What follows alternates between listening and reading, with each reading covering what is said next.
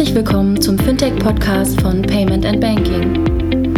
In unserem wöchentlichen Podcast sprechen wir mit interessanten Köpfen aus der Branche über unsere Hauptthemen Fintech, Payment, Banking und Mobile. Herzlich willkommen zum Podcast 199 zum Thema Lightning, das Payment und Banking Fintech Podcast.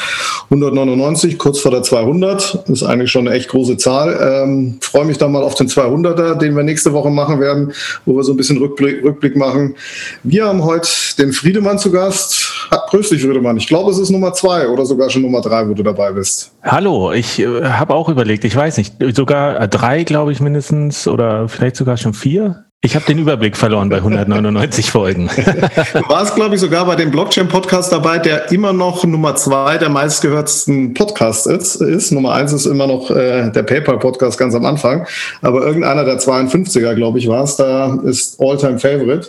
Ähm, aber von den Nummern her auch schon fast drei Jahre her. Ja, wöchentlicher Podcast, jetzt bei 200 sind wir im Jahr vier. Gute Leistung, muss ich sagen, tatsächlich. Ja, immer noch durchgehalten und uns gehen die Themen nicht aus. Ja, bevor wir einsteigen und eine kurze Vorstellungsrunde machen, wie immer der Dank an die Sponsoren. Damit wollte ich gleich anfangen. Ohne die hätten wir nie die 200 geschafft, äh, weil uns irgendwann wahrscheinlich so die Kohle ausgegangen wäre. Ähm, Nummer eins, ähm, den ich gerne vorstellen würde, neuer Sponsor von uns im Jahr, zwei, also nicht mehr ganz neu, im Jahr 2019. Ähm, Smart, Smart Steuer, ähm, Thema Steuererklärung. Jährlich werden da circa 25 Milliarden Euro in Deutschland an Steuern erstattet, 1000 Euro pro Steuererklärung. Trotzdem ist das ein Thema, worauf keiner so wirklich Bock hat. Ne? Dafür gibt es jetzt Smart Steuer, die ähm, einfache äh, Steuererklärung. Ja? Analog wie die Fintechs digitalisiert Smart Steuer eine Branche, die davor äh, einfach komplett undigitalisiert war. Eintrittsbarrieren werden dadurch reduziert, Komplexität rausgenommen digitale Lösung sowohl für B2B als auch für B2C. Einfach mal auf smartsteuer.de slash fintech vorbeischauen, einfach mal da reinklicken, ausprobieren, haben alle eine gute Erfahrung gemacht, die ich bis jetzt kenne und wie gesagt, Sponsor von uns und freut uns, dass uns Smartsteuer unterstützt. Parallel dazu noch die Mastercard, schon langjähriger Sponsor von uns an allen ähm, Bereichen, was wir so machen, Podcast, unsere Events, den Blog und, und so weiter. Freut mich, Grüße an die Kollegen und danke für das Vertrauen. Warum arbeiten Banken eigentlich so gerne mit FinCompare zusammen? Kundengewinnung, insbesondere die Gewinnung von KMUs, ist für Banken sehr teuer. Die Kundengewinnung wird umso teurer, je mehr Zeit von der Bank während einer Anfrage aufgewandt wurde und die Anfragen mangels Erfüllung der entscheidenden Kriterien dann doch von der Bank abgelehnt werden müssen. FinCompare bietet einen entscheidenden Kostenvorteil für die Kundengewinnung, indem die Anfragen der KMUs mit den Anforderungen der Banken online gematcht werden. Dadurch müssen keine Ressourcen für Kunden ohne Potenzial aufgewendet werden. Außerdem erhöht sich die Abschlusswahrscheinlichkeit um 80 Prozent. Gerne erzähle ich euch hierzu später mehr. Friedemann, willst du dich kurz einfach mal vorstellen, auch wenn es schon Nummer drei oder vier war? Vielleicht kennt dich doch nicht jeder. Kann ich machen, ja. Ähm, also, Friedemann Brenneis ist mein Name. Ich bin freier Journalist und beschäftige mich seit jetzt gut fünf Jahren intensiv mit dem Thema Bitcoin und Blockchain. Ähm, genau, und versuche das kritisch zu hinterfragen und äh, sowohl das Potenzial als auch tatsächlich die Hürden irgendwie verständlich runterzubrechen. Das ist so ja das Handwerk eines Journalisten. Ja, da haben wir uns ja gleich ein spannendes Thema ausgesucht dazu, um zu sagen, Thema, Thema Lightning. Jetzt ist ja, jetzt ist ja, sagen wir mal, Bitcoin und alle, alle seine Freunde, nennen wir es mal so, immer noch für den einen oder anderen etwas äh, komplexe, undurchdringbare Materie. Lightning setzt, Lightning setzt ja nochmal eins drauf. Ähm, wie bist du drauf gekommen? Oder Trigger kam ja auch von dir zu sagen, lass uns mal drüber reden, könnte für die Zielgruppe spannend sein. Ähm, was hat dich dazu gebracht? Naja, eigentlich das Hauptproblem von Bitcoin, das, das kennen ja alle, äh, dass man sagt, es kann irgendwie nur drei bis sieben Transaktionen pro Sekunde abwickeln und das jetzt eigentlich schon seit zehn Jahren und deswegen ist es überhaupt nicht fähig, äh, in irgendeiner Weise ja tatsächlich eine Infrastruktur, eine Finanzinfrastruktur der Zukunft zu sein. Und dieses Thema, das wird halt unter dem Radar der Öffentlichkeit, wird das schon sehr lange adressiert. Und äh, man muss sich eigentlich vorstellen, dass jede Blockchain halt hat halt dieses Problem, dass sie ganz schlecht skalieren kann. Und äh, bei Bitcoin ist eben jetzt Lightning diese Lösung, wo man sagt, okay, ähm, wir haben hier einen Ansatz, wo wir sagen, wir können von drei bis sieben Transaktionen pro Sekunde auf eine Million Transaktionen pro Sekunde skalieren wenn diese Technologie klappt. Das ist aber tatsächlich nochmal ganz schön herausfordernd zu verstehen, wie das gehen soll. Das ist ähm, also Lightning ist, äh, ich glaube 2015 wurde das Paper vorgestellt und jetzt seit letztem Jahr, also 2018, Anfang 2018 ist es äh, quasi als Beta-Version sozusagen live und seitdem wächst es und man sagt, es ist jetzt von äh, theoretisch zu experimentell. Aber wenn man sich mit Lightning beschäftigt, dann ist es wirklich interessant, weil man sieht, wo eigentlich auch diese, diese Idee von, von einer Blockchain hingehen kann. Äh, ich bin ja selber ein ziemlich großer Kritiker von diesem Blockchain-Phänomen, dass alle sagen, wir machen jetzt was, but with Blockchain, ähm, weil eine Blockchain eben Schwierigkeiten hat. Die skaliert nicht, die ist relativ langsam im Vergleich zu zentralisierten Datenbanken. Die Kapazität ist relativ begrenzt. Und ähm, jetzt ist es eben mit Lightning so, dass man sagt, okay, wir haben bei Bitcoin, haben wir eine ganz gute Infrastruktur, wir haben eine Blockchain, die funktioniert und wir setzen da einfach eine zweite Schicht oben drauf. Und diese Schicht ist für Kleinzahlungen, also wirklich für minimale Zahlungen gedacht, sozusagen das Alltagscash weil man ja sagt, auch Bitcoin ist so ein bisschen, naja, man kann, so Digital Gold hat so ein bisschen den Spitznamen bekommen, aber eigentlich als Zahlungsmittel funktioniert es nicht so richtig gut. Ähm, genau, und da wird jetzt eben seit äh, Jahren schon dran gearbeitet, wie man dieses Problem adressieren kann. Und tatsächlich ist Lightning eine sehr faszinierende Lösung, wenn man die erstmal durchblickt hat. Und deswegen hatte ich halt auch gesagt, ich glaube, das ist jetzt ein guter Zeitpunkt. Jetzt ist es seit einem Jahr läuft das und es zeigt, dass es äh, funktioniert erstmal es ist immer noch da. Ähm, und man muss sich einfach jetzt heute damit mal auseinandersetzen, weil das eine Form von Infrastruktur ist, die das Internet in den nächsten 20 Jahren vielleicht prägen kann. Also es ist jetzt noch nichts, wo man sagen muss, da nächstes Jahr werden da die großen ähm, Player auf den Markt treten, obwohl es da schon auch ein paar Interessenten gibt. Aber es ist einfach, wenn wir überlegen, in welche Richtung wird sich Bezahlen in 10, in 20 Jahren äh, entwickeln, wie wird sich das Medium Geld entwickeln, dann ist, glaube ich, Lightning äh, sehr wichtig, mal als Vision sich damit zu beschäftigen, wie könnte die Zukunft des Bezahlens tatsächlich aussehen. Ob das klappt so, das steht auf einem anderen Blatt, aber es ist eine sehr interessante Technologie. Das klingt jetzt alles so einfach, ja. Also wir, wir hatten es ja auch schon auch schon ein paar Mal, dass wir, dass wir über das Thema, was ist eigentlich, äh, äh, ist Bitcoin ein neues Zahlungsmittel und den ganzen, den ganzen, sagen wir mal, Hürden oder oder sagen wir mal Downsides, die es da gibt, äh, die mal angesprochen. Jetzt klingt so aus, wie wenn Lightning mal über Nacht eins der Hauptkritikpunkte, nämlich die von dir angesprochenen, die von dir angesprochenen Skalierungsproblematiken der Bitcoin-Blockchain mal so schnell löst. Kannst du da so mal eine Stufe tiefer reingehen? Ist das so einfach, wie es klingt, oder ist das wie so oft die Lösung auf der einen Seite bringt eine Downside auf der anderen? Also Nachteile äh, gibt es auf jeden Fall bisher noch. Äh, über die können wir am Ende sprechen, aber es ist tatsächlich erstmal wichtig zu verstehen, was, was dieser Grundansatz ist. Weil wir können diese Block, die Bitcoin-Blockchain, die kann man nicht einfach so skalieren. Ähm, wenn man die verzehnfacht und sagt, also die Blöcke können jetzt 30 bis 70 Transaktionen oder 300 bis 700 Transaktionen pro Sekunde, was ja immer noch minimal ist, äh, dann würde das Netzwerk schon zusammenbrechen, weil einfach die Datenblöcke würden so groß und die müssten ja in der ganzen Welt verteilt werden, weil das Prinzip von der Blockchain ist ja, jeder Knoten, jeder Teilnehmer hat eine komplette Kopie und äh, jeder Miner überprüft halt auch alle äh, Transaktionen und das ist eigentlich ein sehr, sehr teures Medium, um es zu verwenden. Und da ist eben die Idee, dass man sagt, okay, äh, wenn ich jetzt einfach einen Kaffee um die Ecke kaufen will oder ich will meinem Freund 10 Euro schicken, weil wir gestern zusammen irgendwie im Café waren oder irgendwie solche Alltagstransaktionen im, im, im kleinen Cash-Bereich, äh, dann, dann sagt man sich, ist doch Unsinn, äh, dass die ganze Welt erfahren muss, dass ich hier meinem Freund Geld schicke äh, warum muss das auf, auf Minern und Nodes in China irgendwie verarbeitet werden und in Afrika und in den USA? Mhm. Ähm, und dass man eigentlich sagt, okay, solche Transaktionen, die ziehen wir von der Blockchain runter äh, lassen die in sogenannten Zahlungskanälen äh, laufen, die aber alle kryptografisch mit der Blockchain verbunden sind und dadurch diese Sicherheit von normalen äh, Bitcoin-Transaktionen halt bekommen. Also die ist, die Idee ist eigentlich, okay, den ganzen massiven Zahlungs-, Transaktionstraffic, ähm, alles, was nicht die ganze Welt wissen muss, das heben wir auf eine zweite Schicht, die verknüpft ist mit der Original-Blockchain und dadurch können wir halt äh, Transaktionen ganz enorm skalieren.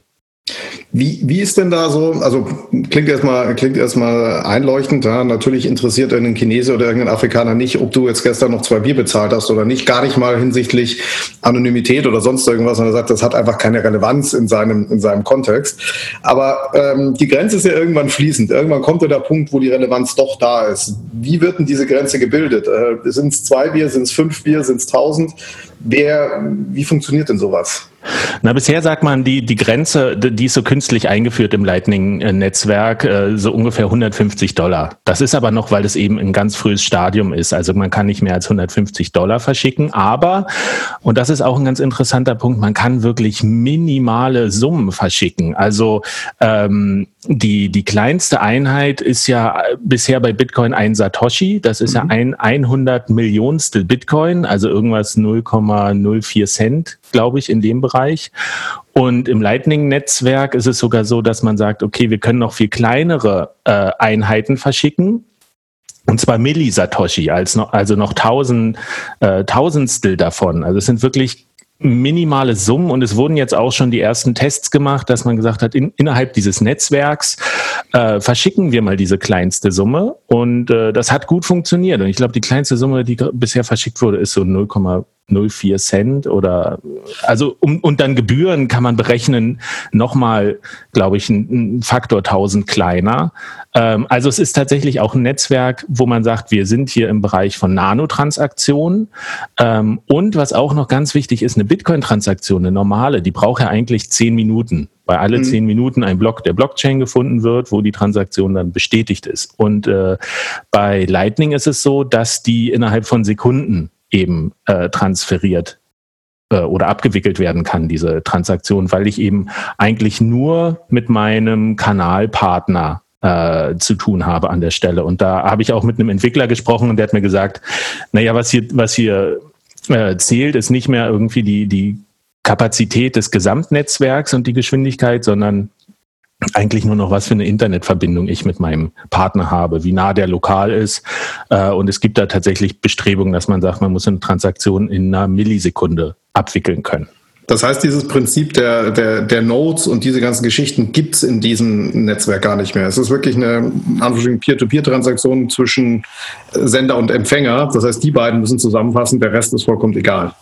Nein, doch, doch, es gibt ein Netzwerk. Das heißt schon das Lightning-Netzwerk und die, äh, das besteht nochmal aus einzelnen Knoten, die alle quasi Lightning-Knoten sind in dem Netzwerk. Aber ich glaube, um das zu verstehen, muss man tatsächlich jetzt nochmal einen Schritt zurückgehen und sagen, wie funktioniert denn tatsächlich so eine Transaktion? Also die, die Idee grundsätzlich ist, dass man ebenso dezentral ähm, Transaktionen eben abwickeln kann, wie auf der Blockchain, dass man alle guten Eigenschaften der Bitcoin-Blockchain übernimmt. Nur eben diese nachteiligen, nämlich dass eine Transaktion zehn Minuten dauert und dass nur begrenzte Kapazität ist und dass das eigentlich nicht ähm, anonym funktioniert, diese, diese negativen Eigenschaften will man zurücklassen. Und das Prinzip ist eigentlich, wenn wir uns beide jetzt Geld schicken wollen würden, dann mhm. machen wir einen Zahlungskanal auf. Und den machen wir mit einer Transaktion auf. Das heißt, wir machen eine bestimmte Transaktion auf der Bitcoin-Blockchain und blocken mit dieser Transaktion einen bestimmten Bitcoin-Betrag. Und das funktioniert eben auch, weil, äh, oder das funktioniert durch einen Smart Contract. Und äh, das ist schon der wichtige Punkt, den man hier denke ich, nochmal erwähnen muss, dass eben auch die Bitcoin-Blockchain kann Smart Contracts nur eben ein sehr limitiertes Set, weil man sich mhm. da entschieden hat, wir machen nur die Smart Contracts, die wir tatsächlich brauchen und nicht, wir machen irgendwie ein Set, eine Sprache, wo wir sagen können, wir können theoretisch jeden Smart Contract abbilden. Und dieser Smart Contract, den wir zusammen eingehen, der sagt quasi, okay, du Kilian, du nimmst ein Bitcoin und ich, ich nehme ein Bitcoin und mit dieser Transaktion sind die erstmal gelockt. Äh, das heißt, die können nicht ausgegeben werden, weil wir, oder die können nur ausgegeben werden, wenn wir eine sogenannte Multi-Signature-Transaktion machen. Also wir brauchen beide unseren Schlüssel, um zu sagen, okay, diese geblockten Bitcoins werden wieder freigegeben. Dieses Multisignature kennt man so aus alten Hollywood-Filmen, wenn das Atom-U-Boot, da kann nur die Rakete gezündet werden, wenn der Captain und der erste Offizier zusammen ihre Schlüssel. So genau. Ja, ja. Genau. Also wir müssen beide zustimmen, dass diese Bitcoins wieder freigegeben werden von der Blockchain. Das heißt, wir einigen uns davor auf, jetzt blocken wir mal einen Bitcoin oder wie viel auch immer, äh, und da, und danach einigen wir uns, dass die wieder freigegeben werden und dann ist der Kanal auch wieder zu. Genau. Mhm. Ähm, und dann haben wir quasi einen Kanal, wo du einen Bitcoin hast und ich einen Bitcoin. Und die Idee ist jetzt, wir können uns beliebig viele Transaktionen hin und her schicken. Für die Blockchain am Ende zählt nur, wenn wir den Kanal zumachen, das Saldo. Also ob mhm. du jetzt zwei Bitcoin und ich null habe oder ich anderthalb und du noch einen halben, ähm, wie wir da hingekommen sind und ob wir da tausend oder zehntausend Transaktionen zwischendurch gemacht haben, das ist eigentlich der Blockchain total egal. Hm. Wichtig ist halt nur, keiner von uns kann diesen Kanal böswillig schließen, aber jeder kann ihn zu jeder Zeit schließen. Also der Idealfall ist einfach, wir sagen irgendwann, okay, wir haben jetzt genug äh, Transaktionen ausgetauscht, lass uns den Kanal dicht machen. Und dann wird halt noch eine Transaktion in die Blockchain geschrieben, wo wir dann entsprechend unserem Saldo die, die Bitcoins wieder freigeben. Ähm, aber jetzt könnte es natürlich sein, dass ich einfach irgendwann verschwinde. Also mein Computer stürzt ab oder ich habe keine Lust mehr oder ich will dich betrügen. Und das ist halt der interessante Punkt, wo dann gesagt wird, na wie schaffst du es denn dann, an dein Geld zu kommen? Ja, weil äh, der ist ja noch gelockt, der Bitcoin oder der Genau. Und das ist eben, da will ich jetzt technisch gar nicht zu tief einsteigen, aber wenn man sich damit beschäftigt, ist das schon ein bisschen magisch, mhm. ähm, weil wir mit jeder Transaktion, die wir uns schicken, schicken wir uns im Prinzip einen Schlüssel, mit dem die Gegenseite diese Transaktion wieder auflösen kann. Also mhm. sagen kann, okay, mit dem Saldo möchte ich das haben. Aber die haben so eine gewisse Zeitkomponente. Und wenn jemand versucht, also wenn ich jetzt sage, ich kaufe bei dir einen Kaffee für drei Euro und ähm, hab dann aber einen alten Schlüssel von dir und sage, na, ich mache jetzt ich will jetzt unseren Kanal auflösen, aber mit dem Saldo, bevor ich dir die drei Euro gegeben habe, und dann hast du quasi systemimmanent die Möglichkeit zu sagen, Moment mal, das stimmt hier nicht und hast aber einen aktuelleren Schlüssel, weil mein Schlüssel sorgt dafür, dass das Geld auf der Blockchain noch eine gewisse Zeit geblockt ist.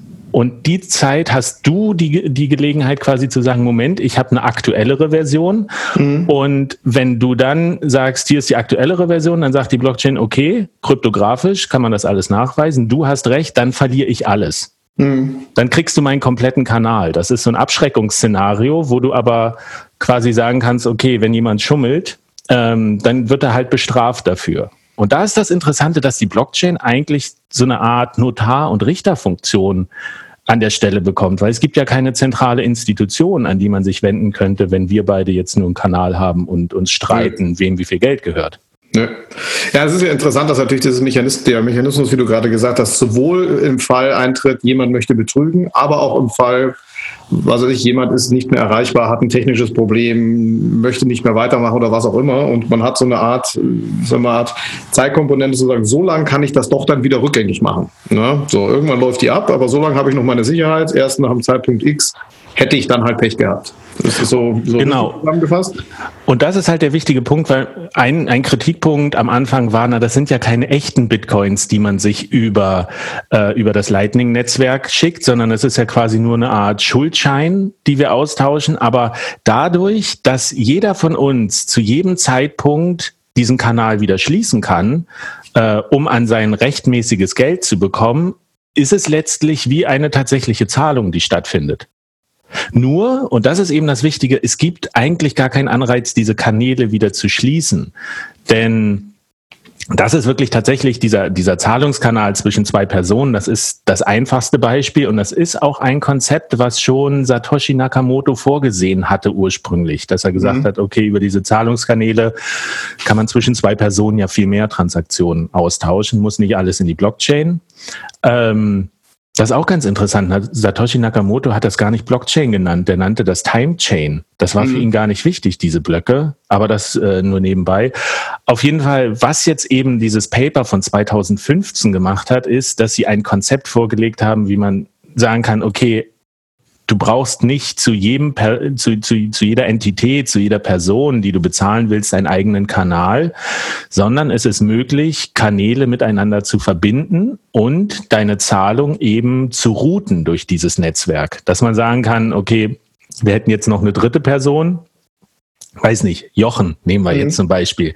Der ist jetzt nicht hier und ich habe einen Kanal zu dir, du hast einen Kanal zu Jochen, also brauche ich keinen Kanal zu Jochen, wenn ich dem Geld schicken will, weil ich kann einfach schicke weil Geld ich, zu dir. Ich die Aufgabe übernehmen kann. Ne? Und das wird weitergeleitet. Ja. Und das ist natürlich das, das klingt jetzt so einfach, aber das ist in einem dezentralen System, wo jeder Knoten äh, verschwinden kann und jeder potenziell betrügen kann, da sicherzustellen, dass diese Zahlung am Ende trotzdem ankommt, ähm, das ist tatsächlich, wenn man das zum ersten Mal benutzt, denkt man sich so, was passiert hier und wieso klappt das eigentlich? Warum, warum haust du in der Mitte nicht einfach mit dem genau. Geld ab? Das wäre ja die erste Frage. So, warum, ihr, ihr, vertraut mir zwar, aber vielleicht habt ihr auch Pech gehabt und warum kann ich nicht einfach abhauen? Ne? So, was ich das, was ich das ja dann multipliziert. Ne? Aber es scheint technische Möglichkeiten zu geben, das zu verhindern. Ja, das sind wieder auch, auch geschickte Smart Contracts. Die heißen, warte mal, lass mich, Hashtime Lock, HTLC. Hashtime Locked Contract. Das heißt, äh, ganz einfach gesagt bedeutet das, ähm, also wenn ich jetzt Jochen bezahlen wollen würde, dann würde ich dir das Geld schicken und du schickst das Geld dann an Jochen weiter und Jochen sagt irgendwann, okay, Geld ist angekommen. Mhm. Und dann zieht sich äh, kannst du, glaube ich, oh, das ist der komplexe Part. Ich, also es, es gibt so einen Zeitpunkt, dass du sagen kannst, du, du kriegst das Geld nicht zuerst, sondern äh, Jochen sagt, Jochen zieht sich das Geld von dir aus deinem Kanal und dann kannst du dir das Geld von mir ziehen. Ja. Das ist so gestaffelt. Ja. Ähm, und der Anreiz für dich ist, du könntest dafür eine Gebühr nehmen für das Weiterleiten dieser Transaktion. Also ein Millisatoshi oder, ähm, äh, oder noch einen bestimmten Prozentsatz der Transaktionssumme. Das ist, das ist auch ein interessanter Unterschied. Zurzeit ist es ja so mit den Gebühren. Bitcoin hatte 2017 das ganz große Problem, als der Preis so gestiegen ist, dass alle Leute Transaktionen machen wollten und ähm, man Gebühren bis zu 20 Dollar, glaube ich, zahlen musste für eine Transaktion, weil nämlich der, der Platz in der Blockchain, in jedem Block, ist sehr begrenzt.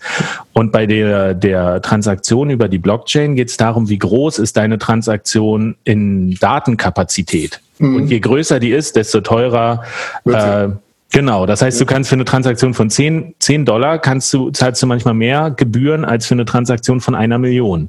Mhm. Äh, und das kehrt sich auch bei Lightning ein bisschen um, dass man sagt, okay, du kannst die Gebühren an der Menge, ähm, an der, am Geldwert quasi orientieren, der verschickt werden kann. Aber reicht es denn schon für ein, ähm, sagen wir mal, Geschäftsmodell, dieses, diesen, sagen wir mal, Man in the Middle, der ich ja dann so ein bisschen wäre in der ganzen Geschichte, oder ist das davon schon nochmal schon noch mal ein Stück weg? Ja, weil dann hat man natürlich wieder die Diskussion, wie zentral, dezentral ist denn die ganze Geschichte? Oder sind diejenigen, die da in der Mitte hängen und möglichst viele Payment Channels abwickeln, nicht doch dann wieder äh, eine Art Gatekeeper? Ja, das, das ist tatsächlich eine, eine, einer der großen Diskussionspunkte. Also nicht nur, dass gesagt wird, lohnt sich das als Geschäftsmodell, so ein Node zu betreiben, weil so ein Not zu betreiben, das ist jetzt nicht sonderlich aufwendig. Ich habe hier auch, ich teste gerade so ein paar Plug-and-Play-Dinger und ich habe hier eins, das ist so ein Raspberry Pi eigentlich nur. Der kostet, äh, die Technik kostet 130 Casa Euro. Casa, Casa ist auch eins, es kostet irgendwie 300 Dollar. Ähm, aber das kann man sich alles auch selber bauen und es ist super modular. Ähm, aber tatsächlich äh, gibt es bisher noch nicht so richtig äh, das Beispiel, dass man sagt, okay, es lohnt sich finanziell diesen Knoten zu betreiben, außer dem Anreiz, dass du dann selber dieses Netzwerk nutzen kannst. Mhm. Ähm, weil das ist auch noch gerade die große Hürde, ist, man kann nicht einfach so die, dieses Netzwerk nutzen. Es gibt zwar Wallets, die kann man sich auf dem Smartphone installieren und dann muss man quasi Bitcoins, in, in seine Lightning Wallet transferieren. Mhm. Ähm, dann kann man aber erstmal nur bezahlen. Weil wenn ich jetzt einen Kanal aufmache zu dir, normalerweise oder zu einem Händler, dann ist es so, dann kann ich dir Geld schicken. Aber wenn du sagst, okay, mach einen Kanal mit mir auf, aber ich pack da jetzt kein Geld rein, ähm, dann kann kein Geld von dir zu mir fließen was halt ganz wichtig ist. Also wenn man erstmal einsteigt in das Netzwerk, dann hat man einen Kanal, wo man selber bezahlen kann, aber nicht gut Geld empfangen kann. Ähm, weil dieser, das, das muss man auch verstehen. Also ich kann in einem Kanal nur die maximale äh, Summe verschicken, die wir halt in der Blockchain hinterlegt haben in diesem Kanal. Die ich initial äh, definiert genau. habe. Also ich öffne also, den Kanal mit dir, wir sagen, okay, so, das ist mein Betrag, den ich reingebe, du, du gibst einen rein und dann ist es das. Ne? Ja. Ansonsten muss man den Kanal schließen und wieder einen neuen aufmachen. Genau. Ja. Bis, bisher. Also das ist auch, das ist halt ein Problem. Und du könntest zum Beispiel sagen, ich packe da nichts rein, ich mache ein Bitcoin und dann ist das Maximum, was wir transferieren können, auf einmal ein Bitcoin. Von dir ähm, zu mir. Fertig. Ja. Und dann wieder zurück zu mir. Sonst kann ich nichts schicken. Das kann immer nur, das kann immer nur zwischen uns herwandern im Prinzip. Außer halt über diese Netzwerkfunktion fließt dann Guthaben und das ist tatsächlich auch rechnerisch ein bisschen magisch. Da kann man eine ganze Weile drüber nachdenken, wie denn dieses Guthaben da durchfließen kann. Aber das, das kann eben das Problem sein, dass man sagt, wenn ich jetzt Jochen bezahlen will, ein Bitcoin, den wir im Kanal haben. Ihr habt aber nur einen Kanal, wo jeder 0,1 Bitcoin reingepackt habt. Dann kann ich ihm keinen Bitcoin schicken. Ja, dann, dann funktioniert, dann kann, könnte ich meine Rolle in der Mitte nicht ausfüllen. Ne? So, weil, genau. weil, die, weil die Kanäle nicht zusammenpassen. Ja, ja. Und das ist eben, dass man sagt, okay, äh, also wir können ja mal, wie, wie die Statistik jetzt ist. Das ist ja, ich habe ja gesagt, das ist seit äh, Anfang letzten Jahres ist es aktiv, mhm. das Netzwerk, und es ist schon ganz schön beeindruckend gewachsen. Also also wir haben zurzeit äh, hier, ich habe so eine Statistik, da habe ich auch den Link dir geschickt, den kannst du in die Show Notes packen. Mhm, ähm, also es sind sie, 7700 Nodes sind bereits in diesem Netzwerk und knapp 40.000 Kanäle. Also mhm. das ist schon, das Die ist schon kreuz und quer zwischen den Nodes bestehen. Ne? Ja, genau. Und da gibt's natürlich zentralisiertere Nodes, die irgendwie 30 bis 60 Kanäle offen haben. Und dann gibt's mich zum Beispiel, der ich testweise einen Kanal zu einem anderen Node offen habe. Mhm. Ähm, und äh, das hängt natürlich davon ab, Geld zu routen zu einem anderen Punkt, ob die Software es schafft, einen Weg zu finden, den dieses Geld nehmen kann. Ähm, und auch noch ganz wichtig, also wir haben jetzt ungefähr in dem gesamten Netzwerk sind etwas über 1000 Bitcoin, also ungefähr 4,3 Millionen US-Dollar an Kapazität. Die aber auch wieder rein und rausgehen. Wenn ich einen Kanal schließe, ist der wieder draußen, oder? Genau, genau. Ja. Aber es wächst halt sehr beständig, wo, mhm. wobei das auch nicht ganz so organisch ist. Also man muss auf jeden Fall sagen, es ist das größte äh, Thema, was in der Bitcoin-Community seit einigen Jahren äh, jetzt schon quasi diskutiert wird. Und es fließt gerade die, die größte Entwickler- und Brainpower in dieses Netzwerk, weil das eben eine Schlüsselkomponente ist, wenn man sagen will, okay, wir wollen Bitcoin nicht nur als dieses digitale Geld haben, sondern wir wollen es eigentlich als echtes natives Internetgeld irgendwann nutzen mhm. äh, können. Und da gibt's ja jetzt auch Experimente und äh, erste Spielereien, also wo tatsächlich so Mikrosummen um die Welt geschickt werden und geguckt wird, ob das funktioniert. Und die zeigen halt auch teilweise in diesem Experimenten, dass es schon schwierig ist, äh, Geld ab einer gewissen Größe an jeden beliebigen Ort zu schicken, weil du eben keine Route findest, wo die Kapazität auf allen Kanälen hoch genug ist. Hm. Gibt es das denn vergleichbar? Jetzt haben wir immer sehr stark den Bitcoin-Bezug gehabt. Ist das ein reiner 1 zu 1 Bitcoin-Bezug oder gibt es ähnliche Konzepte bei anderen Blockchains, Schrägstrich, Kryptowährungen auch?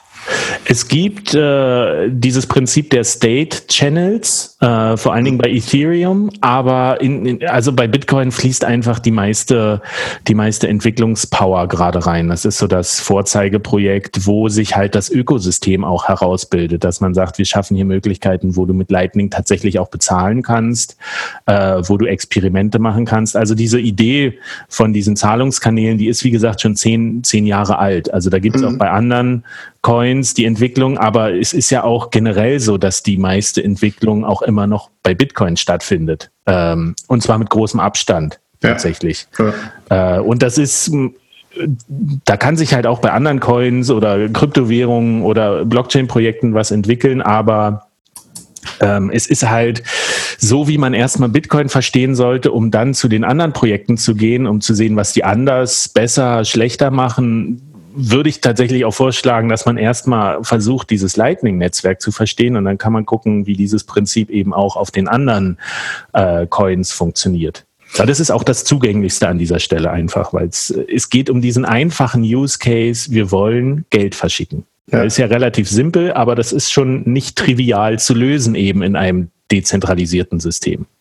Genau, das wäre wirklich genau so zum, zum nächsten Punkt bringen. Wir hatten das ja im Bitcoin-Kontext auch, auch schon immer. Was ist eigentlich Bitcoin? Ist das eine Währung, Geld, Zahlungsmittel? Ganz viele Begriffe schwirren da so rum.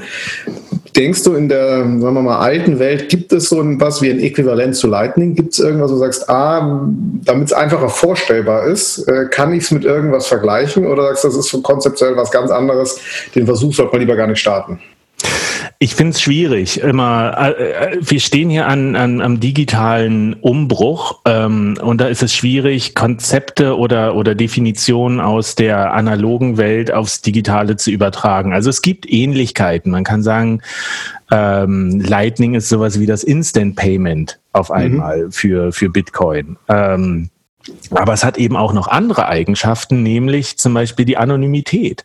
Ähm, die wird gewährleistet dadurch, dass ähm, wenn ich jetzt zum Beispiel, wen holen wir noch in unser Netzwerk? Also wir haben jetzt mich, dich, Jochen, äh, ähm, Vielleicht eine ganz andere Rolle, ne? Mal so, also keine privat, die, das, das Café, wo ich mein, äh, genau. äh, mein Bier gekauft habe. Genau. Ne? Und da ist es jetzt so, ähm, wenn ich dorthin Geld schicken wollen würde, dann kann ich das machen, aber du kriegst nur die Zahlungsinformationen, die du weiterleiten sollst, zum Beispiel an Jochen. Du sagst, ich schicke so und so viel Geld und leite das mal weiter und du schickst das an Jochen und Jochen kriegt von dir das Geld und leitet das weiter ans Café. Mhm. So, weder du noch Jochen weiß, dass ich dieses Geld an dieses Café gezahlt habe.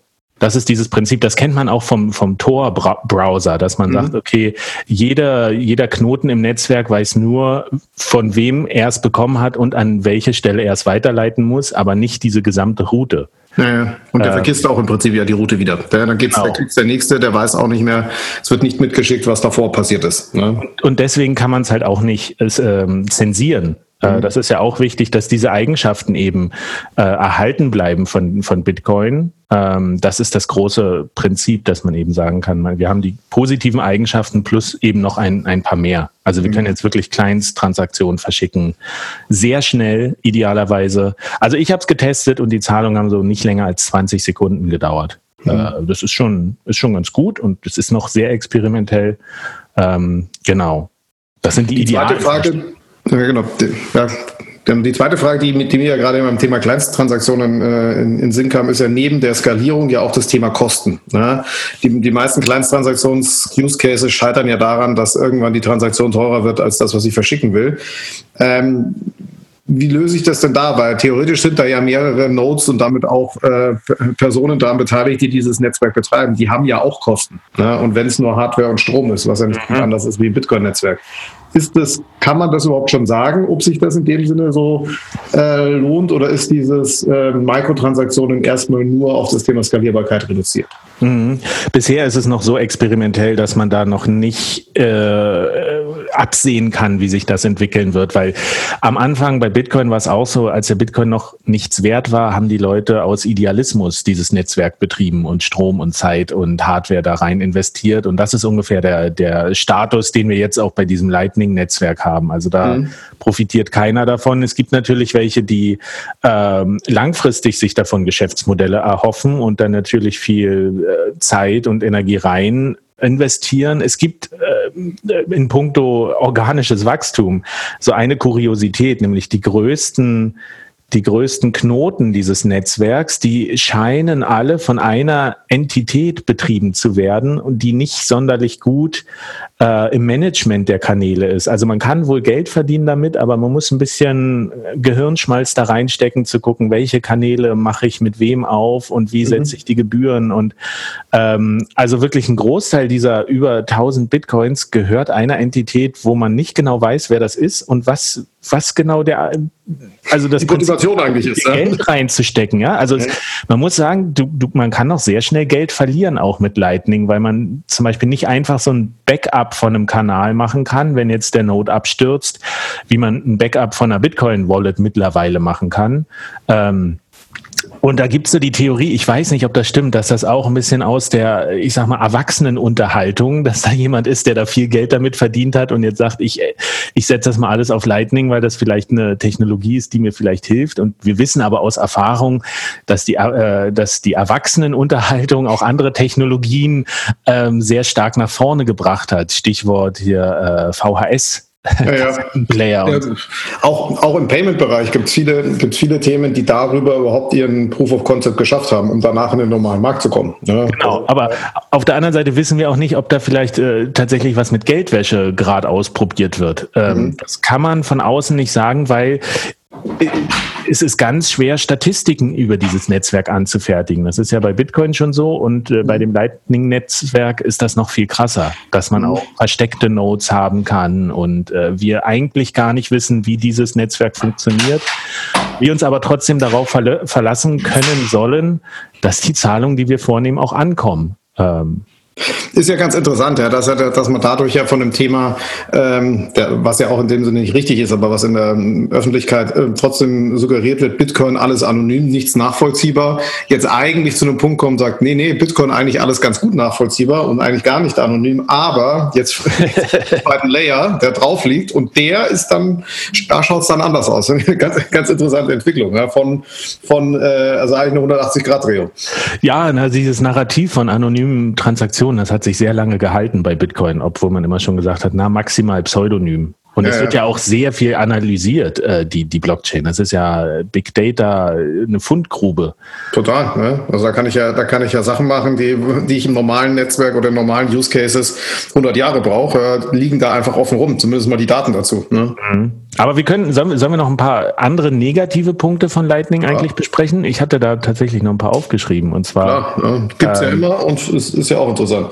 Genau. Ah, ja, es ist man kann nicht sagen, das ist die Zukunft, aber es ist ein sehr, sehr interessanter Schritt in die Zukunft und es gibt halt auch berechtigte Kritik. Also ein Punkt ja ist auch, dass man sagen muss, um zu erfahren, ob ich Geld bekommen habe, was ja für Händler interessant ist, muss ich eigentlich immer online sein. Mhm. Ich muss überprüfen können, ob mich die Gegenseite gerade versucht zu behumsen. Äh, mhm. indem sie sagt, ich schicke hier so einen alten Stand in die Blockchain und ziehe das Geld ab und hoffe, dass du jetzt vielleicht für zwei Tage nicht, nicht hinguckst mhm. ähm, und das machen kann. Und das ist auch noch so ein Punkt, wo man sagt, wie, wie kann man das lösen? Weil eigentlich äh, praktisch ist das nicht, so ein Always-On-Zwang zu haben. Ja, und auch nicht realistisch. Ne? Vor allem, wenn man hier von vielen kleinen Nodes redet, die wahrscheinlich auch ganz oft semi-professionell betrieben wird, da ist so ein Ding mal schnell einen Tag aus. Ne? Genau, genau. Und ein anderer Punkt ist, dass man sagt, das ist technisch noch so anspruchsvoll und äh, Kanäle aufmachen, das ist super komplex, äh, dass es viel einfacher ist zu sagen, äh, ich nutze eine Custodial Wallet, also äh, tatsächlich ein Dienstleister, der sagt, okay, komm zu mir, ich mache dir so ein Konto auf, du kannst mein meine Kanäle nutzen,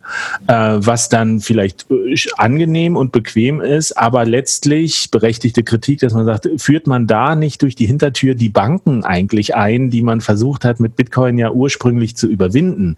Mhm. Man sagt, es ist halt einfacher für mich zu, weiß ich nicht, zu Coinbase oder zu, zu gehen oder äh, ich weiß nicht, ob Bitwala das schon macht mit Lightning, aber es gibt ja einige Unternehmen, die sagen, äh, wir wollen die User Experience so einfach wie möglich haben. Du musst keine eigenen Kanäle öffnen. Ähm, dann äh, holt man sich halt da vielleicht dieses Problem der Zentralisierung und auch Regulierung wieder durch die Hintertür rein. Also das sind hm. äh, tatsächlich Themen, die auch diskutiert werden.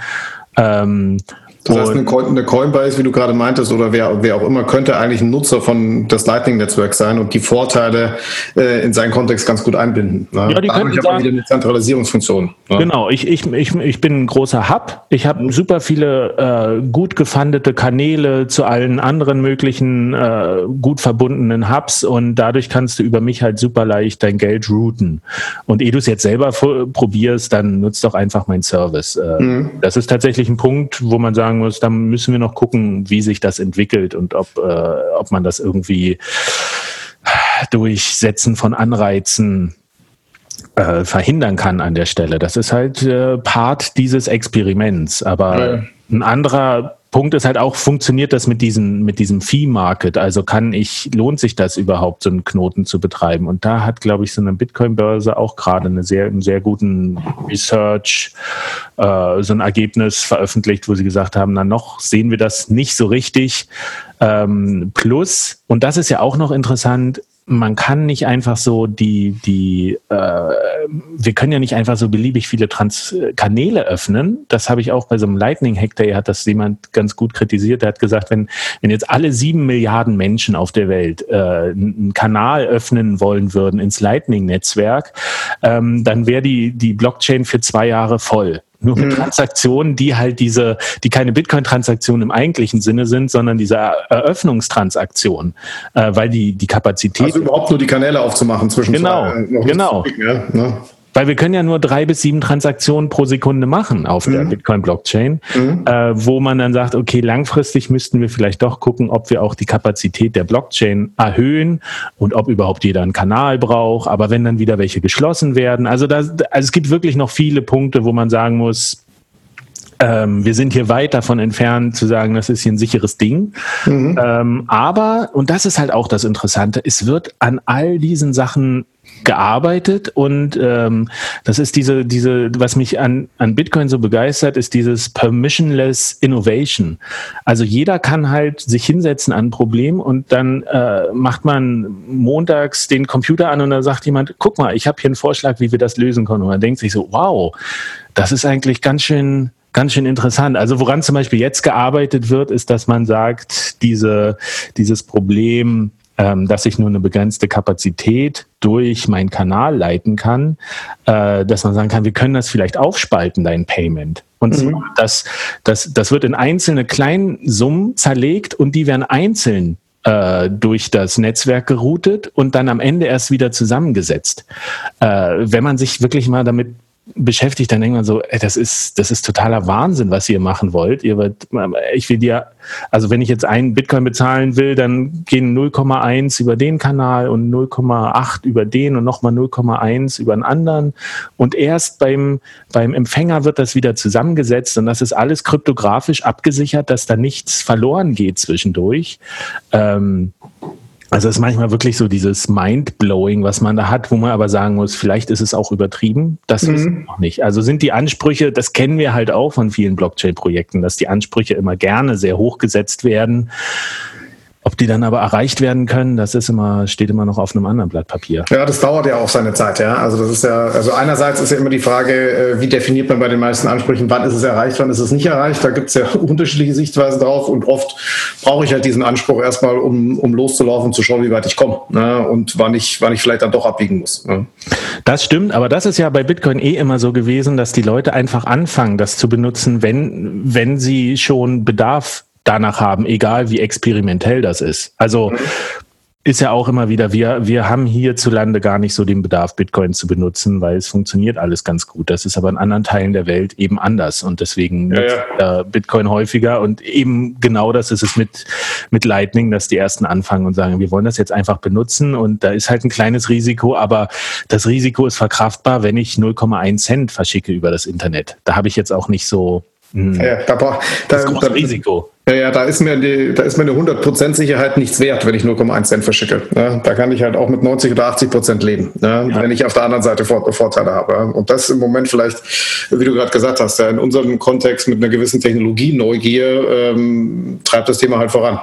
Ja. Ja, deswegen sage ich ja auch, es ist eigentlich sollte man sich jetzt damit be beschäftigen, erstmal zu verstehen, was da passiert und dann später mal zu gucken, ob das funktioniert. Aber ähm, diese kryptografischen Lösungen, die sind schon tatsächlich sehr faszinierend. Das ist äh, also jeder, der die erste Lightning-Transaktion gemacht hat, hat so dieses Kribbeln wie damals bei der ersten Bitcoin-Transaktion, wo man so denkt so, äh, und das, das hat jetzt funktioniert. Das aber, wie, wie geht das denn? Naja, man, man wartet noch immer so ein bisschen drauf, so hat es jetzt wirklich funktioniert? Funktioniert oder passiert jetzt noch irgendwas anderes, dass ich und äh, ja, ne, also wie, wie, du sagst, das komische Gefühl, was du am Anfang mit sämtlichen äh, Bitcoin oder ähnlichen Transaktionen hast, äh, hast du da genauso. Also ich habe es auch schon mal ausprobiert und habe erstmal ein paar Mal auch nur etwas komisch geschaut. Ja, und, äh, weiter ist noch nicht gekommen.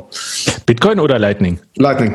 Ah, ja. Genau. Also ich habe ich hab auch Zahlungen, die sind, die, die haben einfach nicht funktioniert. Und ich, ich habe auch den Fehler nicht gefunden. Also ich bin da jetzt auch nicht äh, äh, Coding und Linux und Terminal und äh, Kommandozeilenmäßig so gut unterwegs, dass ich mich da auf die Suche begeben könnte. Aber da musste ich einfach dann das Experiment abbrechen, weil ich nicht das Geld in die USA schicken konnte. Aber ein paar Mal hat es tatsächlich gut geschafft, äh, gut geklappt. Und ich habe so einen, einen Dollar habe ich innerhalb von neun Sekunden für null Gebühren das ist halt noch die Anfangszeit, äh, mhm. in die USA geschickt. Äh, mhm. Sagen muss, das ist also schön, dass das so klappt. Ähm, mhm.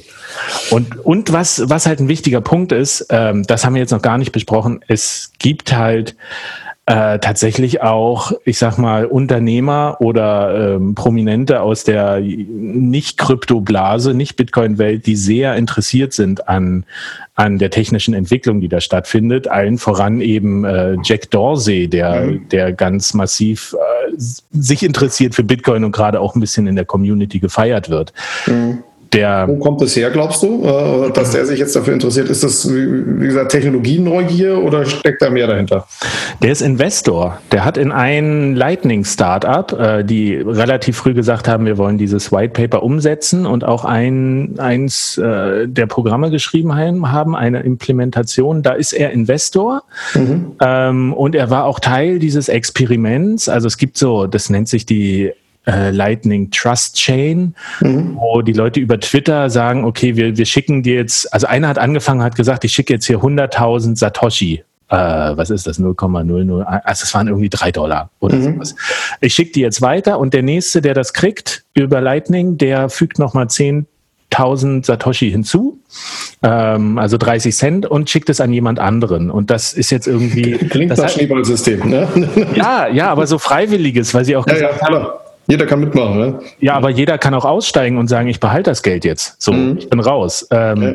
Und das ist halt, äh, da hatte ich ja auch einen Artikel bei mir geblockt. Ähm, das ist, glaube ich, über 40 Länder ist das jetzt schon. Das ist über Satelliten geleitet worden. Das ist in, in äh, Flugzeugen angenommen und verschickt worden. Und das ist irgendwie zwischendurch von den USA in den Iran, von da nach Israel und nach Venezuela. Also all diese, diese ähm, Use Cases, wo man sagt, na, für Payment ist das vielleicht ein bisschen schwierig, das normalerweise zu machen. Mhm. Äh, und das wird so ein bisschen auf Twitter auch ge gefeiert. Und da hat auch jemand, hat tatsächlich Jack Dorsey direkt angeschrieben, hier willst du diese, diese Fackel, nennen sie das, äh, willst du die nicht auch halten? Und dann mhm. hat er sich irgendwie kundig gemacht bei dem Unternehmen, wo er investiert hatte und ähm, hat in dem Zuge auch so ein paar Mal gesagt, so dass er zum Beispiel nur äh, Bitcoin interessiert ist und äh, die ganzen anderen Blockchain und Kryptowährungen für ihn nichts sind. Und äh, er hat tatsächlich in einem Podcast auch gesagt, also er ist ja nicht nur CEO von Twitter, sondern auch von Square. Mhm. Ähm, und die haben auch so eine Cash-App und da kann man auch schon seit letztem Jahr, glaube ich, Bitcoin handeln darüber und nur Bitcoin. Und er hat auch gesagt tatsächlich, dass die Implementation von Lightning in Twitter eine Frage der Zeit ist und nicht des Ob. Äh, eher das Wann und nicht das Ob. Ja? Genau. Ja, ist äh, natürlich eine starke, eine starke Message. Ja. Ähm, wie nimmst du es sonst aus der Community wahr? Ähm, wie viel Kontra gibt es da? Und wenn, und wenn ja, mit welchem Hintergrund oder gibt es das im Moment noch gar nicht? Also der, ähm, aus der Bitcoin-Community, da sind die meisten eigentlich sehr pro Lightning. Aus der, es, es gab ja 2017 diese große Fork, wo Bitcoin Cash entstanden ist. Mhm. Ähm, das war ja die Idee, wo man gesagt hat, okay, konzentrieren wir uns eher darauf, die Blockchain zu lassen, wie sie ist und eine zweite Schicht einzufügen, Lightning. Oder vergrößern wir die Blöcke der Blockchain, einfach um mehr Transaktionen abzuwickeln. Und da hat sich ja Bitcoin Cash abgespalten, das sich jetzt ja nochmal in zwei Varianten wieder aufgespalten hat, in Bitcoin Cash ABC, glaube ich, und in Bitcoin Satoshi Vision. Ähm, und das ist so das Lager, das tatsächlich sehr kritisch äh, Lightning gegenübersteht, wohingegen eben die Entwickler und die Community aus vom originalen Bitcoin sehr positiv ist, vielleicht auch manchmal ein bisschen zu positiv, mhm. ähm, wo aber wirklich ähm, halt auch alle, also die meisten cleveren Leute, die schon äh, seit Jahren an Bitcoin arbeiten. Also selbst die Leute, die äh, Satoshi Nakamoto damals in seinem Bitcoin White Paper zitiert hat mit ihren Projekten, die arbeiten halt jetzt an äh, teilweise an Lightning. Also es ist schon wirklich das, wo die meiste Brainpower reinfließt. Und es ist, wenn man sich damit beschäftigt hat, auch die Frage ist, ist das überhaupt ein guter Skalierungsansatz? Also wir wissen, dass Blöcke vergrößern bei der Blockchain per se nicht gut funktioniert. Ähm, und da hat man aber oft dieses Argument, und das finde ich halt auch ganz schlüssig, dass dieses Layer-System, also Schichten aufzubauen, eigentlich ein sehr bewährter Ansatz ist, wenn es um, um, um, um Internettechnologie geht. Weil das Internet ja, selber ja aus. Basistechnologie, ja, da ist es ja genauso. Ne? Genau, wir haben verschiedene Protokolle und das WWW sitzt ja auch auf anderen Protokollen auf. Mhm. Ähm, und der Vorteil ist eben auch, Lightning kann, kann scheitern, aber Bitcoin wird davon nicht verschwinden. Also man entkoppelt das so ein bisschen. Man sagt, wir müssen nicht, also wir haben mit Bitcoin so eine Art Traktor, äh, der einfach funktioniert. Der ist langsam, aber das ist irgendwie ein Arbeitstier und diese Blockchain macht, was sie soll. Das wissen wir jetzt seit zehn Jahren. Aber es ist unglaublich schwer, da Veränderungen reinzubringen, ohne dass dieses System auseinanderbricht. Ja. Und da einfach zu sagen, okay, wir bauen da das nächste Level drauf, die nächste Schicht, die ist damit verknüpft und die Bitcoin-Blockchain schafft die Wahrheit und dann aber die Use Cases entstehen eben in weiteren Schichten, wo man vielleicht auch sagen kann, was ist, was ist denn eine Schicht, die da noch neben äh, Lightning früher oder später entstehen kann? Naja, vielleicht passiert ja dasselbe, was auf der Bitcoin-Ebene auch passiert, auch auf der Lightning-Ebene, dass sich zwei, drei Lightnings äh, etablieren irgendwann ähm, und da sich äh, entweder mehrere oder halt auch ein anderes durchsetzt. Die Offenheit gibt's ja, ja. Und Bitcoin drunter hat, ist das eigentlich egal. Ne? Also selbst wenn es da Evolutionsstufen gibt.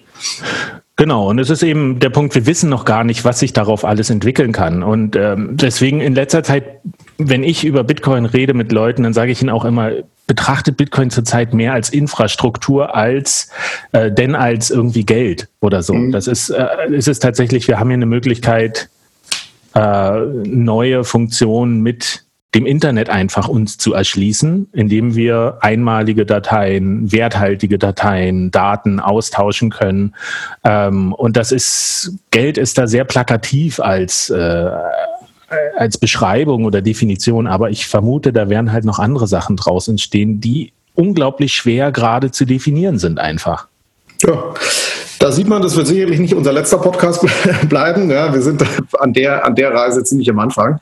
Ähm, und ähm, immer, immer das Interessante bei neuen technologischen Entwicklungen, wie es da in sechs, zwölf, 18 Monaten ausschaut. Ähm, und werden wir, werden wir sicher dranbleiben. Ja, dann danke ich dir fürs kurzweilige Gespräch. Hast du noch irgendwas, was du am Ende abschließend noch loswerden willst zum Thema Lightning? Ähm, man kann damit vorsichtig mal experimentieren, aber wie gesagt, man sollte die gesunde Kritik auch mitbringen und äh, sich bewusst sein, dass das, dass das eben sehr, also Bitcoin ist immer noch ein Experiment und das ist das Experiment auf dem Experiment. Ja, mit dem Mindset sollte man, sollte man reingehen. Ne? Mit, äh, äh, und auch mit der Offenheit, aber auch dem Mindset sicherlich. Genau. Super, danke dir. Also danke dir, dass du am Sonntag auch Zeit hattest. Hier, wir haben es heute Sonntagabend für die, für die Aufnahme. Dann, ähm, ja, dann würde ich mich am Abschluss nochmal, ähm, wie auch zu Beginn, bei unseren Sponsoren bedanken, Mastercard und smartsteuer.de, ähm, die uns geholfen haben, das ganze Thema aufrechtzuerhalten und weiter voranbringen und bin gespannt auf das Feedback der Hörer. Ich auch.